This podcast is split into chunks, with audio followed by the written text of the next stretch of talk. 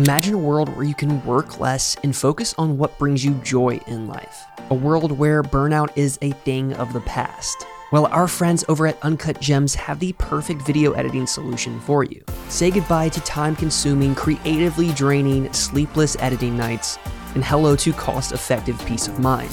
With Uncut Gems, your videos aren't just outsourced, they're elevated. Through their easy to use video editing service, you can save money without compromising quality and receive the most important treasure of all your time. And right now, they are offering all of our listeners 75% off on your first order. So head over to uncutgems.com and use code Wayward75 at checkout so that you can kick that backlog in the face and get back to being excited about your business. What's up, guys? Welcome back to the Films We Make podcast. This week, I am talking about something that I never thought I would actually share publicly. Um, just thought I'd always keep it more so for myself and my inner circle and just hiding it away from the world because honestly, I'm embarrassed about it. I am just so mad at myself, or I, I used to be mad at myself. I will say, obviously, I've healed from the situation, but it was such a crazy mistake that I made early on in my business that almost cost me literally my house, almost cost me my freedom, my business, everything that I worked so hard to build up until that point. It just all could have vanished just like that. And so, yeah, I, I feel like it's going to be a good episode to dive deeper into that, to share my struggles, my my heart, my vulnerabilities, my challenges, my mistakes, because I think through that is where we can really experience growth. And I really do hope that this episode helps in some way. Maybe it resonates with you. Maybe you're in your business now and you're you're thinking you're doing everything right, but you listen to this and you're like, wait, oh, do I need to like revisit some things? Do I need to check some things out? Because maybe I'm not doing everything right. And so that was kind of my situation. So hopefully this can help you in some way. And if you're tuning into the podcast, I just want to say thank you so much for listening and for tuning into every episode. It really does mean a lot. And I, I really do enjoy putting these together for you guys. And uh, honestly, I just hope you get a lot of value out of it. So without further ado, let's go ahead and dive in to this week's episode, all about my $30,000 mistake. So, I've made a lot of mistakes in my life, and especially in my business. But probably the biggest and honestly the scariest mistake that I ever made literally cost me $30,000. And I'm not exaggerating that for dramatic effect or for clicks this is a true story that almost cost me everything in my business. Now, if you're in the beginning stages of your wedding film career, you're learning the ins and outs of your camera, storytelling, video editing, all the things that are super important to creating your own unique style. Easiest mistake that often gets overlooked is really the logistics, the actual business that you're creating. That means registering your business, obtaining your federal and state tax ID numbers, opening a bank account, choosing your business name, getting liability insurance, developing a business structure, all of those things that are equally important, if not the most important thing that you should do first when getting started in your wedding film business, especially if you're trying to build a legitimate and trustworthy brand. Now, I started filming weddings in 2012, and it wasn't until 2016 that I did all of these things. And that's in part to the fact that I didn't know that I really wanted to film weddings for a living. I didn't know that I wanted to be an entrepreneur or own a business or do all those things. I was still just figuring out my life. But even though I was still figuring it out and just doing it as a hobby, the first mistake that I made was not having a proper contract having a contract is just going to legitimize this service that you are offering to your couple. It's going to protect you, it's going to protect them. It's just smart business to make sure that you have some form of contract involved in any type of service, anything that you are getting paid for make sure that there's a contract involved. Because in those formative years for me, I almost got sued, and you can find that video up above if you want to check that out. It wasn't a very fun experience, and there are a ton of helpful resources out there now that can get you started, get you a solid contract, so that you can be smart in your business, you can safeguard your assets, and just legitimize everything that you're providing for your couple. So, if you're in the infancy of your business and you need a proper contract, something to just help you get started, check out thelegalpaige.com. She has a ton of amazing resources that can really just pave the way to getting a solid, legitimate contract started within your business. And if you're interested in reading over the one that I've used consistently within my business, you can find this available for download in the description and you can get it for free. So if you're interested in checking that out, you can find it there. And for disclaimer, I will say just make sure that you're still getting a lawyer in your state to look over this stuff to make sure that you're following the rules, that everything in this contract is legit and it's covered by your state. The last thing you want is to run into any any legal issues and all of that jazz. It's not fun. So, even if you download these free resources, still make sure that you reach out to the proper professional. Now, before I get into my $30,000 mistake, I have to really address another mistake that I made early on in my business back in 2016. You know, I was booking a ton of weddings, I was thriving, I felt super successful. This was my first full time year. I had booked 42 weddings, I was just killing it, all up until we reached the end of 2017, where I just got hit with a wave of depression, burnout, and felt that I was just going in the complete wrong direction within my business. And so, of course, I sought out some help from some mentors and people who uh, just had a little bit more business sense, more business acumen, so to speak that could help me just get out of this funk and help me pivot my business in the right direction. But little did I know that this pivot would also lead to more depression and more burnout. And that second mistake really was scaling way too fast. You know, the year's 2018, I was finally coming out of my burnout from the previous 42 wedding season, and I kept hearing the advice oh, you need to scale your business. You need to bring on more people. You need to offer more services. And so I'm digesting all of this information. I brought on a few video guys. I hired an associate photographer. I raised my pricing. I started offering photo services and video services and bundled those t- together in one package. And honestly, at the end of 2018, I was more depressed than ever. And that's because I was spending way too much in overhead. I had added a whole nother service to my already list of to dos and I was just creating more work for myself. And honestly, that just killed my creativity because I was getting so burnt out in the work, but I had no money to really show for it. I was scaling way too fast, and honestly, I just tried to reach my destination before I even got in the car. I was way too impatient, and honestly, I only cared about being the number one wedding videographer in my area, the person that everyone went to, the go to guy instead of really allowing my business to grow, allow myself to grow as an artist and as a storyteller. And at the end of the day, when I looked at my brand, I just felt this intense disconnect. There was just no personal connection, and the weddings that I was doing just did not excite me. I had just become your average run of the mill, traditional point and shoot wedding videographer. Now, I could argue the fact that this mistake also led to a $30,000 mistake just because of the contracts that I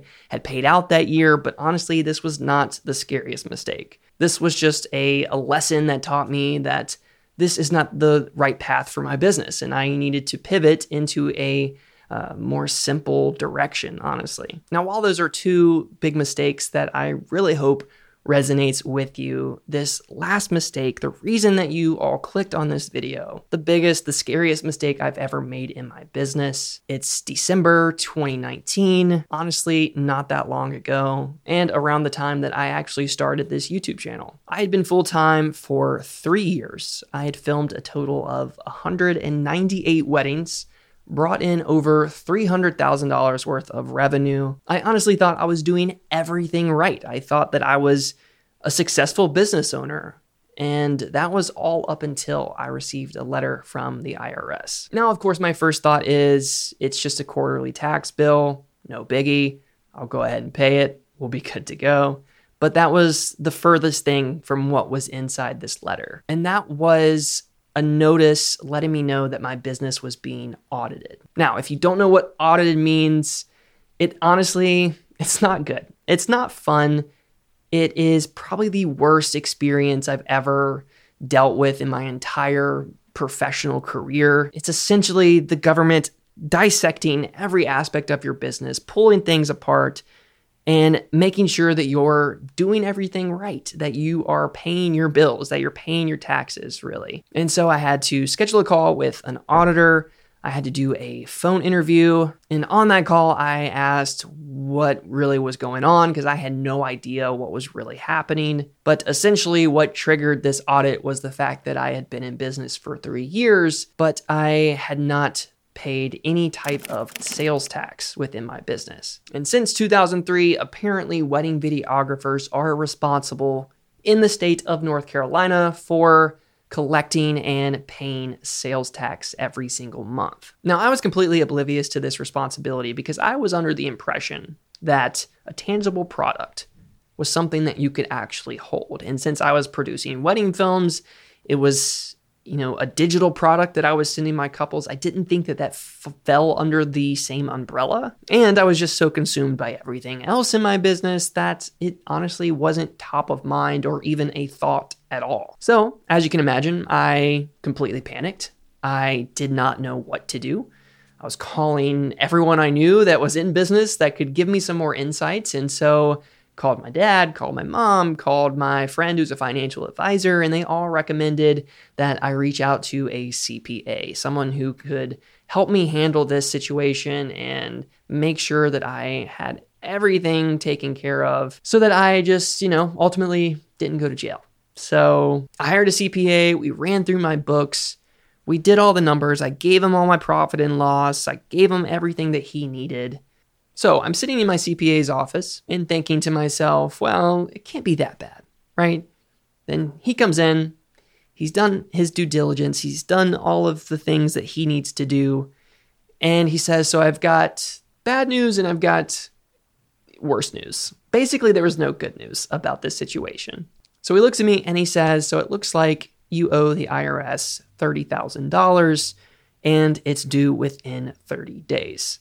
And if you don't pay them the full amount within the 30 days, you could face some time in prison. I was just like, oh, is that all? Or I thought there was I thought there was bad news here.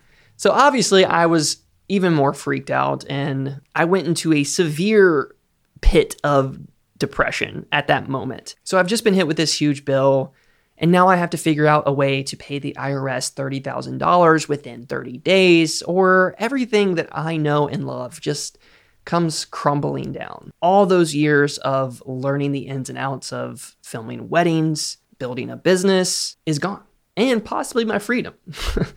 so, as you can imagine, this was an insanely stressful time in my life and in my business, and I honestly didn't know what to do. And so I just reached out to my financial advisor friend. I talked to my mom, talked to my dad. I'm like, I don't know what to do. Like, I am just lost here. Like, because I can't make payments on it. They won't let you make payments on it. It has to be the full amount.